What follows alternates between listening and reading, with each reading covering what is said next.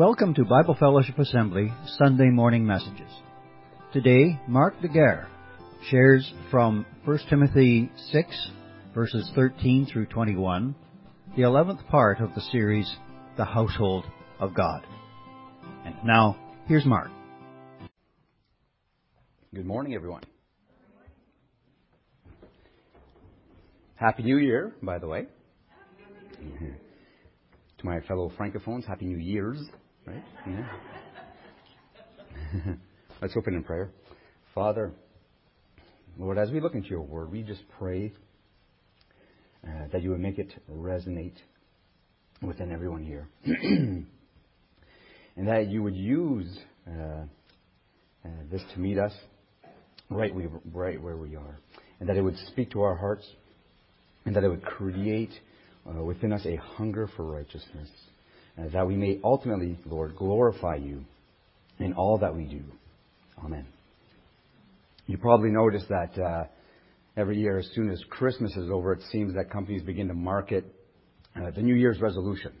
You know, see the see the commercials or the radio ads, and uh, because they know that people will want to reboot some certain aspect of their life, so they want to take advantage of that and try to get you in. Gym memberships are a big one.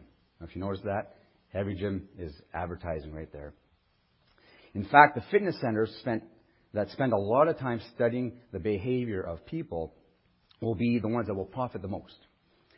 It's not because they're going to tailor their gym equipment to your specific needs. It's not because they're going to take their space and make it, you know, very comfortable for you to, to come into the space. In fact, they don't do any of that for, for, uh, for your benefit. That's not how they increase uh, the people. They don't jump on the latest fads either. What they've come to realize is that the majority of us, now I'm not saying everybody, but the majority of us will sign up and yet still we won't change our ways. We have the intention, right? We have the idea, you know what, I'm going to start exercising this year. We sign up, but many of us will not follow through. You know, sure, we may go out a few times, but inevitably we'll just stop going. And so the gym has to figure out what is the dollar amount that we are willing to pay to step through the front door and sign on the membership. Even if we're not fully committed yet. So it has to be a certain number. Because if I'm not fully committed, I'm only willing to pay a certain amount. And then they also need to know what is the maximum monthly fee that I'm willing to pay, knowing that I'm possibly not going to be going to use their facilities all that much. And it's quite the science, because they have to figure out the amount that is just low enough that as they pull the funds out of my, my account every month, that it would seem like it's a bigger hassle for me to walk to my car, get in the car, drive to the gym, go in and cancel my membership. That's who they're tailoring their marketing to. You. And so we put it off for a day. And then that day becomes a month. And before you know it, it's another month. And the gym knows this and they hope that after some time that you're going to not notice the payment so much. That you'll get accustomed to having that payment go through every month. And if it's too big of a payment, you would really notice. But if it's just the right amount, you'll be able to justify it to yourself. Eh, it's just the price of a cup of coffee a day. What's the big deal, right? They don't want you to think of the 12 month total. And before you know it, the following year now, you have a New Year's resolution, which is to cancel said membership. You know? You're saying to my, yourself, I've been squandering my money, and my thing this year is I'm going to start saving my money. I'm going to open a savings account, stop spending my money frivolously, and start saving my money. One day goes by, a month goes by. The following year, you still have nothing in your savings account. We haven't changed. The intention is there, but we didn't necessarily change what we were going to do. I say that because we can fall into similar types of traps in our spiritual life. You know, we may put off something. Maybe God's been speaking to our hearts saying, hey, I want you to do a certain thing. Say, you know what? I love the idea. I'll see that tomorrow. And then tomorrow becomes a month. And before you know it, we're celebrating the new year. We had expected to move forward with this decision that would positively impact our walk with Christ, but time went by. We got used to putting it off. We got used to not doing it. And before we know it, the year has come and gone again. Maybe something caused us to actually lose focus of the narrow road. You know, the narrow road, it's a lovely and simple road to navigate, by the way. Maybe something has pulled us off this narrow road, and now we've fallen onto this broader section. And the broader section has all these twists and turns, and it's so complicated to navigate. You know, we've lost sight of the destination. At the beginning of the year, we had this thought of, I need to do this for Christ. And then we've lost sight of that. Thankfully, though, we have these things called maps, and they give us this bird's eye view of everything. So when things look complicated, you pull out the map or Google Maps, and then you see your straight line where you need to go. So we're going to open up our maps to 1 Timothy chapter, chapter 6 today. Paul here is encouraging Timothy, and he's providing him some direction so that he's not going to slip off of this narrow road. You know, because it's all too easy to get sidetracked with people or with life in general. And then we fall into this complicated web that is actually designed to entangle us so that we lose sight of Jesus Christ and the purpose of what his coming was. Beginning at verse 13. I give thee charge in the sight of God, who quickeneth all things and before Christ Jesus, and who before Pontius Pilate witnessed a good confession, that thou keep this commandment without spot, unrebukable, until the appearing of our Lord Jesus Christ, which, is in, which in his times he shall show, who is the blessed and only potentate, the King of kings, and the Lord of lords, who only hath immortality, dwelling in the light which no man can approach unto, whom no man has seen nor can see, to whom be honor and power everlasting. Amen. So Paul tells Tim to apply the principle from verse 11. These different principles, not just for a season or two, okay, but until Christ returns. So every single day we're on earth, we are to apply the principles that Paul had asked of Timothy. And as we meditate on that, we understand that sure enough, whenever things seem to get complicated, it's possible that we just need to return to the very thing that Paul was talking about. And then Paul refers to the good confession. The first time he mentions the good confession is when Timothy had made a good confession before many witnesses.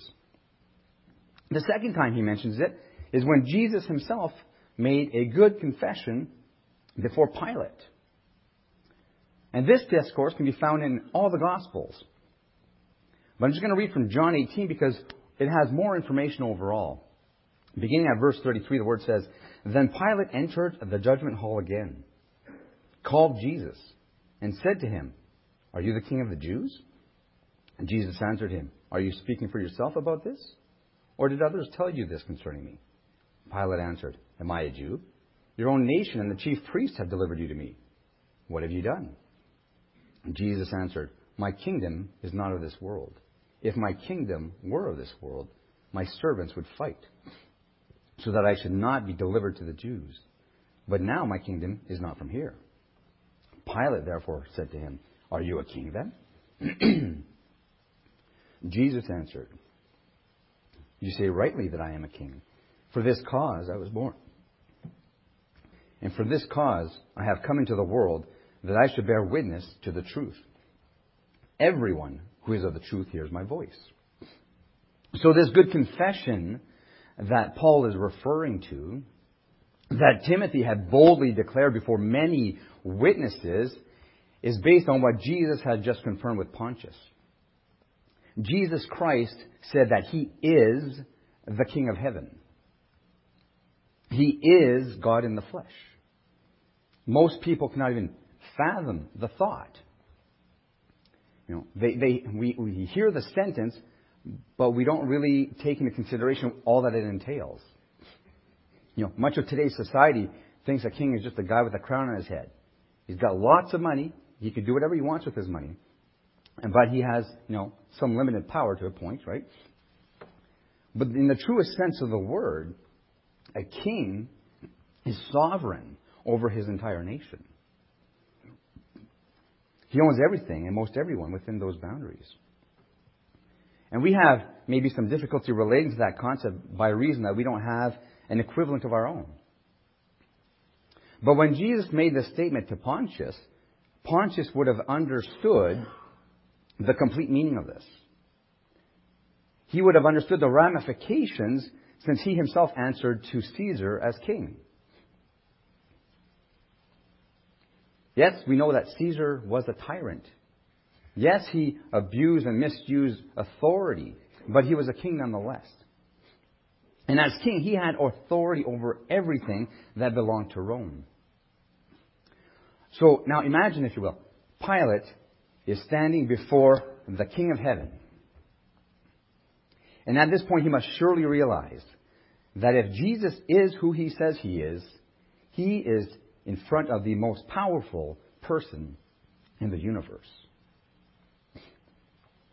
Which goes to show us that even when someone has a thorough understanding of who Jesus is and his power, it is not an indication that they have or that they would ever consider bowing the knee to him. And such is the scenario with Pilate.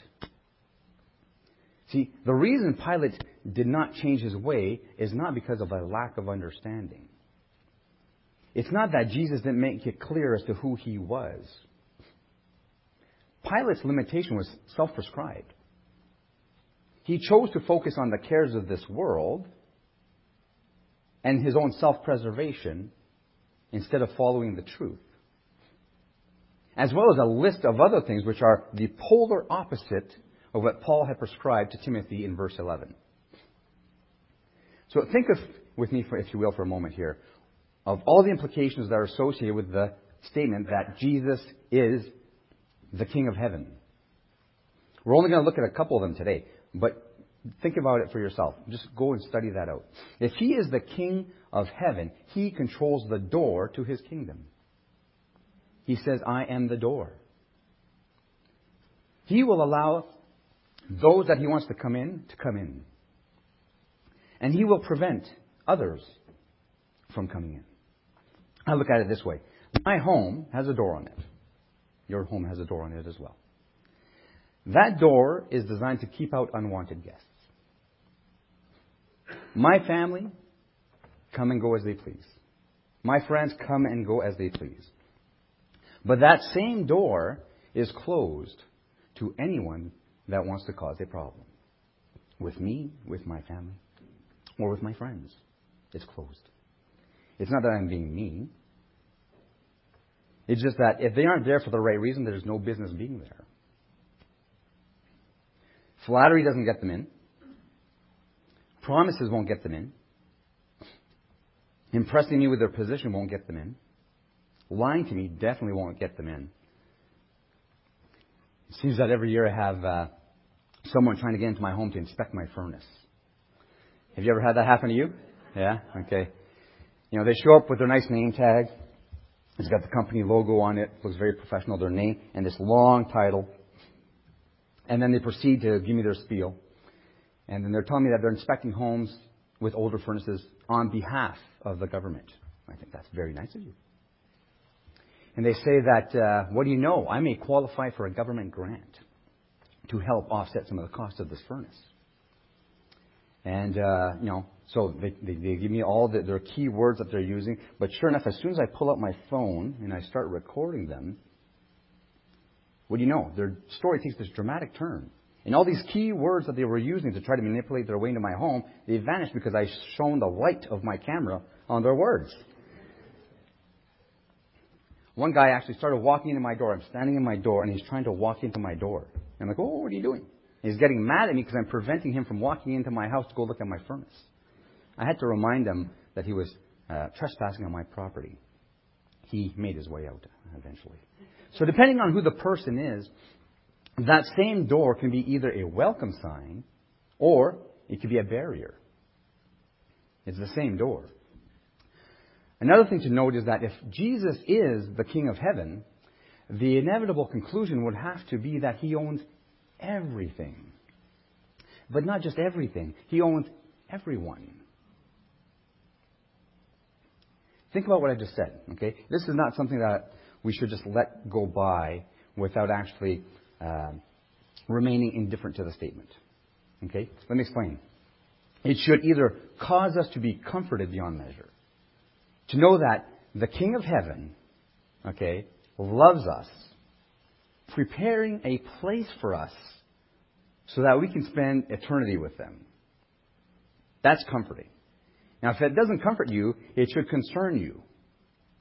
Okay?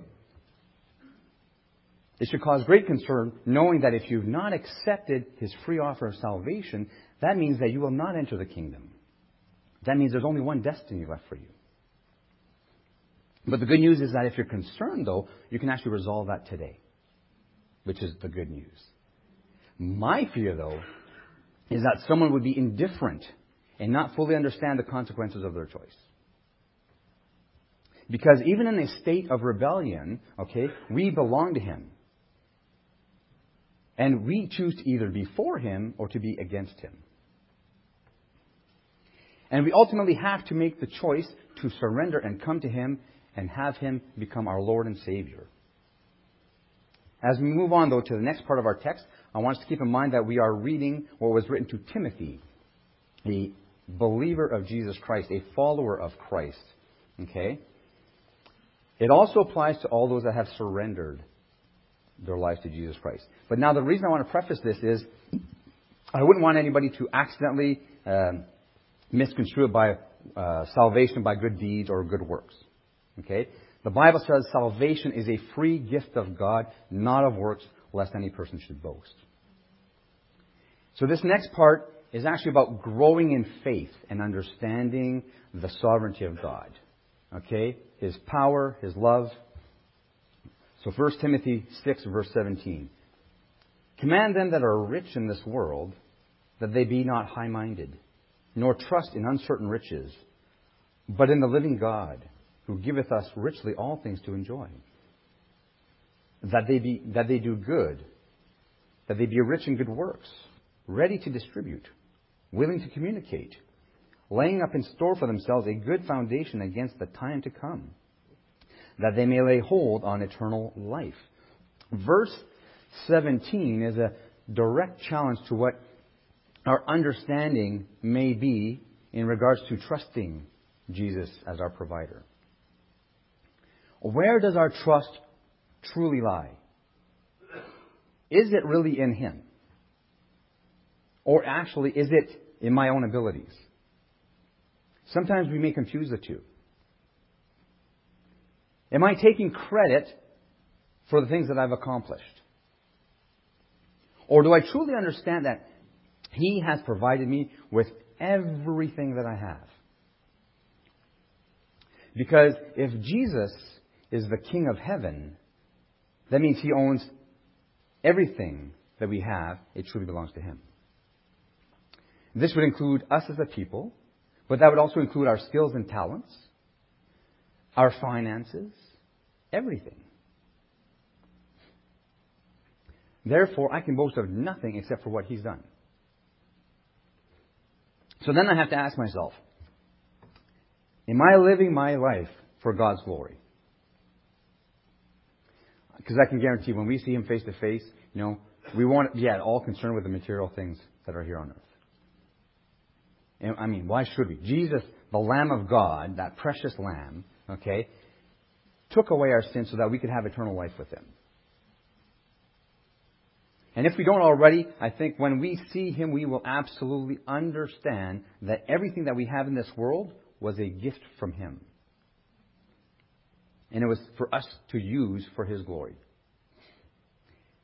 So now, knowing that He's taking care of my needs, and that this life is temporary, I further ask myself, am I trusting Him enough to use all that He's provided in order to bring glory to His name?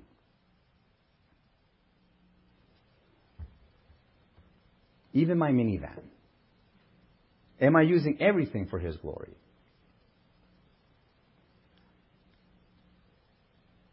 Because it's the new year, I want us to just pause for about 10 seconds, okay? Just take a moment and think of all the things that God has blessed you with. Okay, let's do that.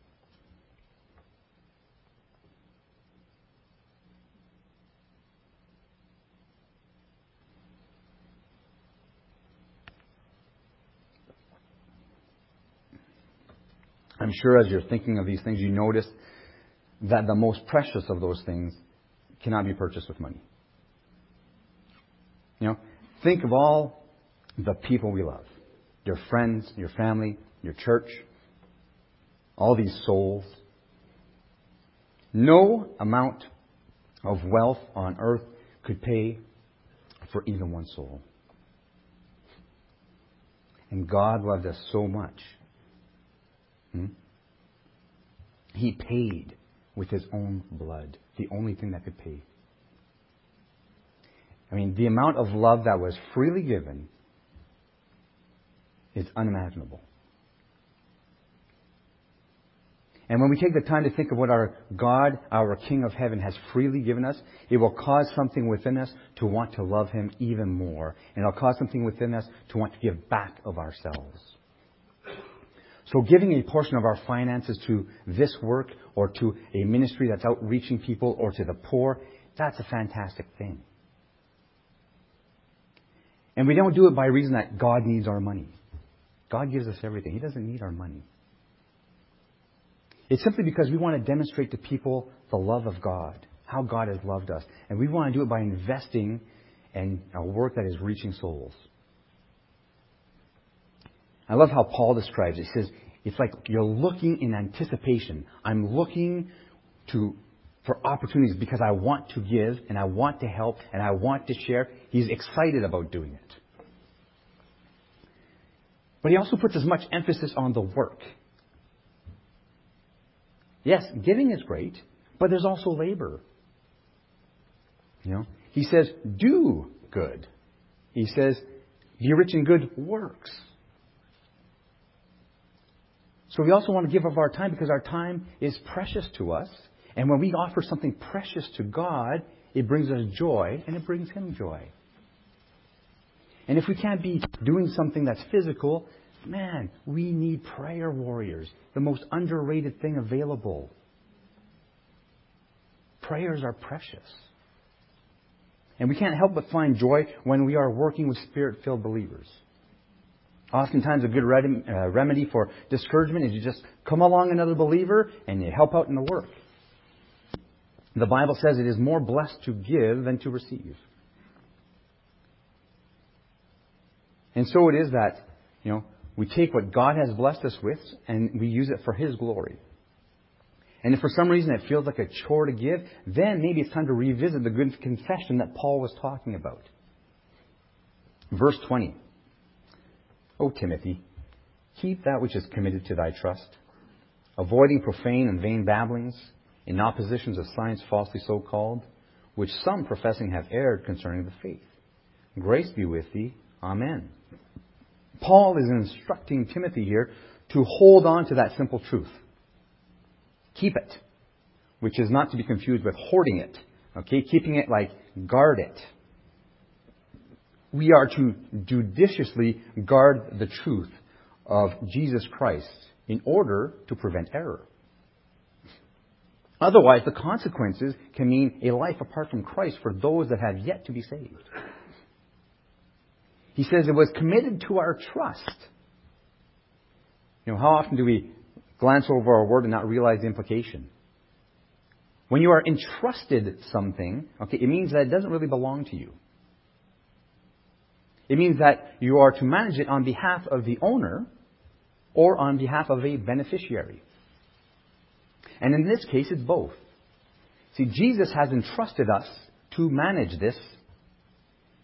With in that in mind, also, He has given it to us to manage it on behalf of the beneficiary, which is going to be the person that gives their life to Christ. And really, one of the best ways to guard it is by sharing it with others. Tell others about Jesus. Tell others why the King of Heaven had to come here. They may know about Jesus, they may not know why he had to come here. Ask any teacher, and they will tell you that one of the best ways to grow in understanding and to commit something to memory is not just by studying it, it's by applying it, but also by teaching it. That's why teachers are so wise, because they regurgitate and teach it all the time. And they always have the answer for you. And as you continue to tell others, your faith and your understanding will be strengthened, fulfilling Paul's requirement to Timothy. And where there comes a time when someone is complicating the faith through their pet dogmas and they begin to regurgitate some twisted scriptures, well, you'll be able to stand firm on your faith that was committed to your trust. Paul further explains to us how we are to guard it, what to look out for. You know, some people tend to blend other ingredients with truth. You've probably heard it said before rat poison is not all poison. It's 99.9% good food. That's what gets the rat there. It's the 0.1% that kills them. And so it is with, tr- with truth and error. It's that little bit of error that causes the problem. You know, maybe they're mixing in their opinion. Maybe it's some confusion. Maybe it's a misunderstanding. Maybe it's a subtle lie. Maybe it's an outright lie. Whatever the case, he gives us a description of what to look for in order to be able to discern truth from error. So you got to be guarded on this and being guarded when you when you hear certain things. So when you're looking or when you're hearing, and there's uh, ridiculing the scriptures, even subtle, subtle ridicule. It's not going to be out and out, obviously. Okay? If they are irreverent with the Word of God. If they are talking a lot, and it seems they're, like they're saying a lot of good things, but it's not getting anywhere. It's not getting to the point of the cross. Notice if it brings any real value. If it doesn't have real value, discard it. And then be careful when you use extra biblical sources. Okay? Because they may be opposing the Word of God. Something else to bring the kingship of Jesus into perspective is that his word is irrevocable. For those of you that like to watch British shows, uh, irrevocable. Okay? It is legally binding. Most people wouldn't even think of taking a legal document that was penned by the Queen of England, okay, and trying to misrepresent it. Or trying to forge it to suit their needs. People wouldn't even fathom the thought because they know that there would be dire consequences if they would do such a thing. And yet people would even make sure that we wouldn't misunderstand what was being said by the Queen or written by the Queen because they want to make sure everything's on the up and up. And yet, some will take the King of Heaven's own word and then they will proceed to slice and dice to suit their particular bent. But God is always gracious. Always and he is long suffering. He warns those that are spitefully doing such things, and he gives them an opportunity day after day to turn to him for forgiveness. And then he actually lays out the consequences for those that don't in order that they would reconsider. It's not that he's being mean. It's just there's a reason. Finally, in Paul's last sentence, he writes, Grace be with you he wasn't talking to the entire church here. He says you, speaking specifically to Timothy. Although we can most certainly apply it to ourselves. Okay? He singled out Timothy so that he would not be delegating what was asked of him to somebody else. Tim was to make sure that things were done. He was to teach, to correct, to proclaim, to demonstrate, to guard, and to live out his faith, and he was to teach others to do the same. So, yes, he is speaking to Timothy, but it applies to everyone. And he would teach others to do the same, that we would do what we are supposed to do and not expect others to do it for us as well. We're like stones in a house, rightly fit together, each stone doing its part. And Paul finishes his sentence the way we finish our prayers. He says, Amen. You know, it's a, it has this definitive meaning, but for some reason it gets spiritualized into nothingness. You know what I mean? We say amen all the time, and we don't think necessarily as to what it means. Amen is an amazing word. It's universal. You know, it doesn't matter what language someone is praying in. It doesn't matter what tongue they're using to read the scriptures. When they get to that word, you know it. Amen. It's the most well known word in the world. And most people don't even know what it means. We just say it. It simply means, so be it. The word itself is an expression of absolute trust. No doubt. When we say amen, we are saying, I absolutely trust God with this. So Paul, under the inspiration of the Holy Spirit, gives instruction to Timothy and finishes it off by saying, I have absolute trust in God that by His grace you will do this, Timothy. And that amen applies to us as well. Because if Jesus is the King of heaven, we can have absolute trust in Him. And His grace is sufficient for us as well. Let's pray. Father, as we think about uh, all that you've prepared for us in this life and the life to come, we marvel at what you've done in order to bring us to the cross. Uh, we ask for opportunities to share this good confession before many, and that they also will have joy in knowing that one day they and their family can be with you in your presence for eternity.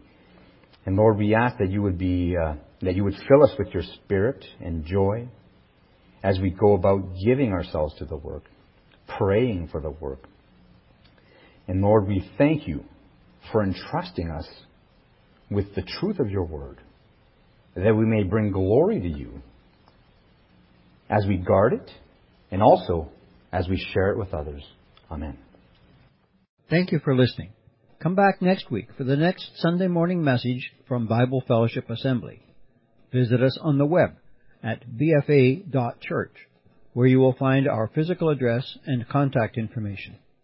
We'd love to see you if you're in the Timmins area, or drop us a line at info at bfa.church. Until next time.